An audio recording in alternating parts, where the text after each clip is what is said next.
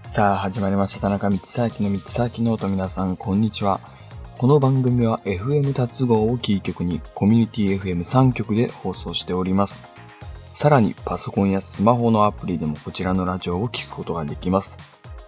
パソコンやスマホでの聞き方は各局のホームページをご覧ください。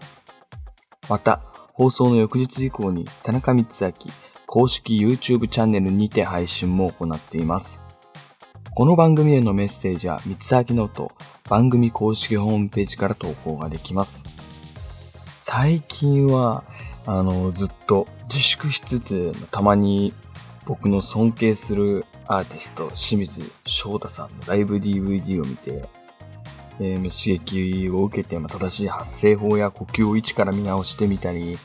まあ、映画を見たり実践をしたりって家でできることをあの、フル活用して、まあ、過ごしているんですけど、早くコロナが収まって、早く、えー、ライブをして、あの頃のですね、まあ、音楽ライフを少しでも早く取り戻せれたらなって、えー、強く思うんですけど、やっぱりそのためには、一人一人の、こう、なるべく家から出ないようにしたり、ソーシャルディスタンスを守ったりと、みんなの団結が一刻も早い、えー、解決法かなと僕は思っているので、みんなでえー、最後まで、えー、頑張り抜けたらなと思っています、えー、また早くステージでみんなに会える時間が楽しみです。それでは今日も早速やっていきましょう。どうぞ。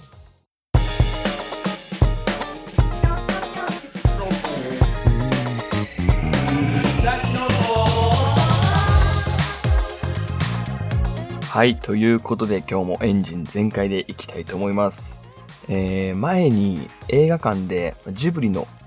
映画を放映してたんですが、やっぱり、えー、コロナということもあり、まあ、映画館に出向くのはちょっと怖いので、まあ、お家で見直してみたんですけど、まあ、ジブリの映画ってなんかこう、不思議な気持ちになるんですよ。まあ、言葉にすると難しいんですけど、小さい頃のこう懐かしい、え、気持ちになったり、なぜか、ま、ホームシックになったり、ま、誰かに会いたくなったりと、こうマイナスな気持ちのばかりのようで、まあ、実はその気持ちが心地よかったり、まさにこう、ジブリにしか出せない、えー、味がそこにあって、いつでもそれをこうテレビ越しに体感できるっていうのは、えー、感慨深いなと思いながら、えー、映画を見たんですけど、ちなみに、その見た映画は、千と千尋の神隠しを、えー、見ました。皆さんも時間がある時に、えー、ジブリの映画今一度、えー、見直したりしてみてください。はい。それではこの辺でお便りのコーナーに入っていきましょう。はい、えー、こちらのコーナーは田中光明がリスナーの皆さんの質問、そしてお悩みに答えていくコーナーです。それでは投稿をご紹介していきます。最近、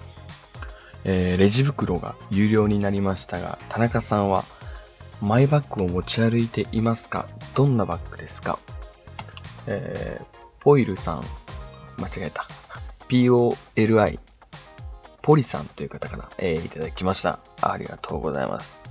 えー、僕マイバッグ持ってます。マイバッグというか、まあ、普段から僕が持ち歩いてるものを、こう、例えば財布とか、えー、携帯とか入れてるバッグそのものをもうマイバッグというかエコバッグみたいな感じで、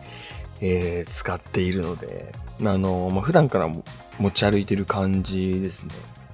で、やっぱり、あの、僕 SNS で一つ見かけたんですけど、もうこう、あの、今、レジ袋がこう有料化するにあたって、その、経済面がどんどんこう低下してるっていうふうに、えー、聞いたんですけど、な、な、その理由が、まあ、レジ袋が有料化することによって、レジ袋を、あの、も、レジ袋を買うお金がもったいないという人が自然と増えてくるわけですよ。で、それがどうなるかっていうと、まあ、レジ袋を買わなくちゃいけない、イコール自分がこう、買う品数を減らして持ち歩ける程度にまでえー、買い物の数を減らしてしまうので、結果的にこう経済面が落ちてしまうということが今発生しているらしいんですけど、まあ、でも、今ものすごいこう地球温暖化だったり、えー、森林火災だったり、えー、海に関しての環境問題だったりっていう、こう、どんどんどんどん僕らの住む地球が、えー、どんどんマイナスな方向に進んでいってるっていうことが起きてるわけじゃないですか。やっぱりそれは、あの、自分がこう、生きてる間、えー、必ずしも誰もが、えー、一度はそれを体感したことあるのかなと、えー、思うんですけど、えどんどん本当にこう、自分の知らないところで、え寂しいことが起きてる一方、それをこう SNS とかニュースを通して知れるっていうのは、あのー、なおさらこう僕らが、えー、手を取り合って地球を守っていくっていうことに関して、それをエコバッグを使うっていうのは僕は本当に歓迎というか、いいことだなと思います。えー、自分だけがこう生きてる間がこう地球環境を良くすればいいっていうのは、え、やっぱりあの続けていくことが、あの僕 YouTube で筋トレの動画とかも出してるんですけど、やっぱり継続が一番なので、あの、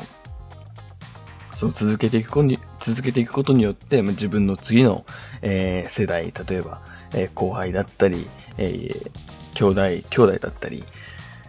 えー、ま、やっぱりそういう風に続けていって、えー、どんどんどんどんこう、地球が、えー、自然が、えー、あるがままに戻っていけたらなと思います。やっぱり自分がこう人間じゃなくて動物とか、えー、もし次生まれ変わって仮になったとした場合、今の地球をどう思うかって思うと、やっぱり僕らがしていることってとてもちょっと、まあ生きるために必要なことももちろんそれはあるんですけど、えー、それ以上に不必要にこう地球を汚してるころはあのあると思うので、例えば日本は今海外からえー、大体、まあ、輸出、輸出を結構しているんですけど、そのうちの食料品の3分の、えー、1だったかな ?3 分の1は捨ててるんですよ。破棄してるんですよ。えー、もうそれが少しまずもったいないなと思うんですよ。で、例えば、コンビニでバイトしている人がいたりとすると、やっぱり破棄の商品とか出てくるわけじゃないですか。えー、そういうこうもったいなさだったり、やっぱりそこの、例えばお弁当だったり、まあお菓子だったり、そういう破棄の商品が出てくるっていうこと自体がもう残念なんですけど、えー、それ以前、それ以前にやっぱり人の手、人の愛情が加えられている商品が必ずしもそこにあるわけですよ。それが誰の、こう、口も、喉にこう通らずにそのまま、こう、ゴミになっていくっていうのはものすごい悲しいなと思いますね。えーやっぱりそこに鶏肉が使われてたりっていうのを考えると不必要に、えー、殺されたというか、こう、まあ、僕らが生きるために、えー、まあ、こう感謝しながら食べる食材にもかかわらずそれがこう破棄されていくっていうのは、やっぱり本当にそれこそみんなで協力して改善していける点は必ずあると思うので、まあ、今後、まあ、こういうふうに今、マイバッグとか、えー、そういうふうに、えー、国民の中で、えー、どんどん広まっていくのは、まあ、経済面の低下はやっぱり人間のことなので、それ以上に地球がね、あのー、壊れていくともうどうしよう、生きる以前にもうどうしようもないので、本当にそこを最優先に、えー、考えて、なので僕も普段のバッグをこうエコバッグにしたりとか、えー、もうポイ捨てなんて本当にあれ考えられないんですけど、そういう風にどんどんどんどんこう地球がね、えー、いい方向にみんなで、えー、手を取り合って向かっていけばなと思います。はい。えー、そして二つ目ですね。先日のラジオで免許を取りたいと話されていましたが、買うならどんなこと、どんな車にしますか ?UK さんという方からいただきました。車、そうですね。まだそこまでちょっと考えてなかったんですけど、まあ、免許を取りたいっていう本当に、こう、希望というか、あの自分の願望だけで喋ったので、そこまで考えてなかったんですけど、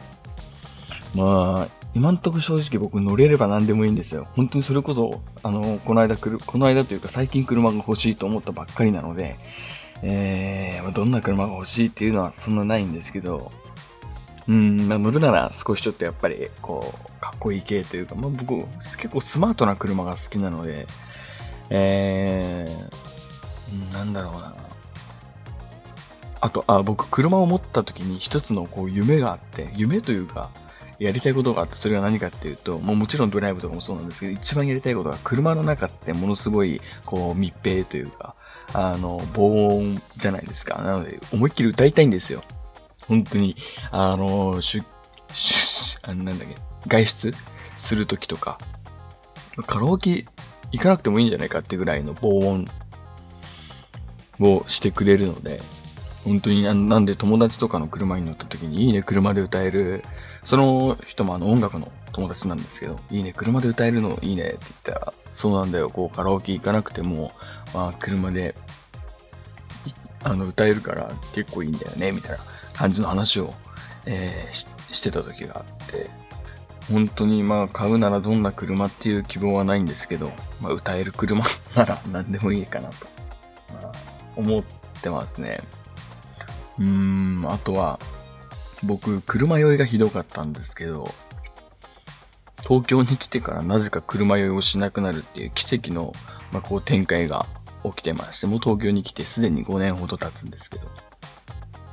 で、車だけじゃなくてバス、えー、あバスも酔わなくなって、なんでかはちょっとわかんないんですけど、なのでそういうのも含めてなおさらこう気持ちが欲しい、あ、気持ちが欲しいね、車が欲しいという、えー、気持ちが出てきて、まあ、先日ラジオで言わせてもらったんですけど、もう仮に車を買ったとしたら、もう、あの、買いましたと。まあ、ラジオを通しても、SNS を通しても、えー、会いたいなと思うので、えー、その日を一緒に待ってくれたなと思います。はい。というわけでですね、えー、このような感じで、光秋ノートでは番組へのお便りを、えー、募集させていただいております。投稿方法は光秋ノート公式ホームページから投稿できますので、皆さん、公式ホームページをぜひぜひ、えー、チェックしてみてください。以上、お便りのコーナーでした。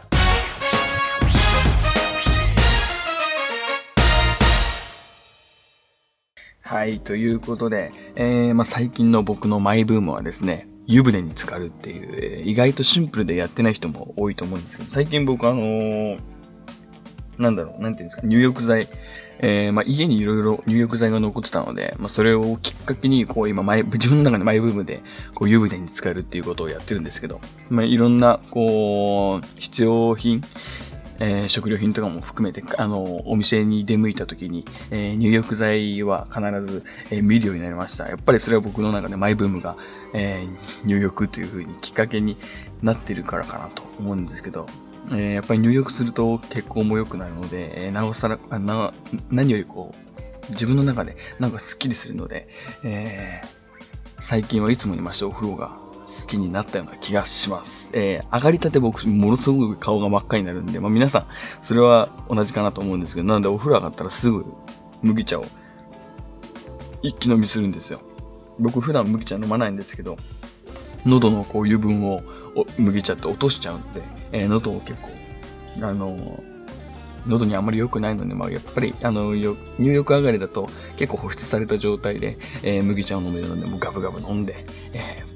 ー、あの、気持ちのいい、えー、入浴をさせていただいております。皆さんもね、ぜひ、えー、疲れた日、えー、肩こりがひどいとか、冷え性だとかっていう時にはやってみてください。はい。そして宣伝です。私、田中光明の SNS のフォローをぜひぜひよろしくお願いします。Twitter、Instagram のリンクが公式ホームページにありますので、皆さんフォローよろしくお願いします。それではまた来週お会いしましょう。お相手は田中光明でした。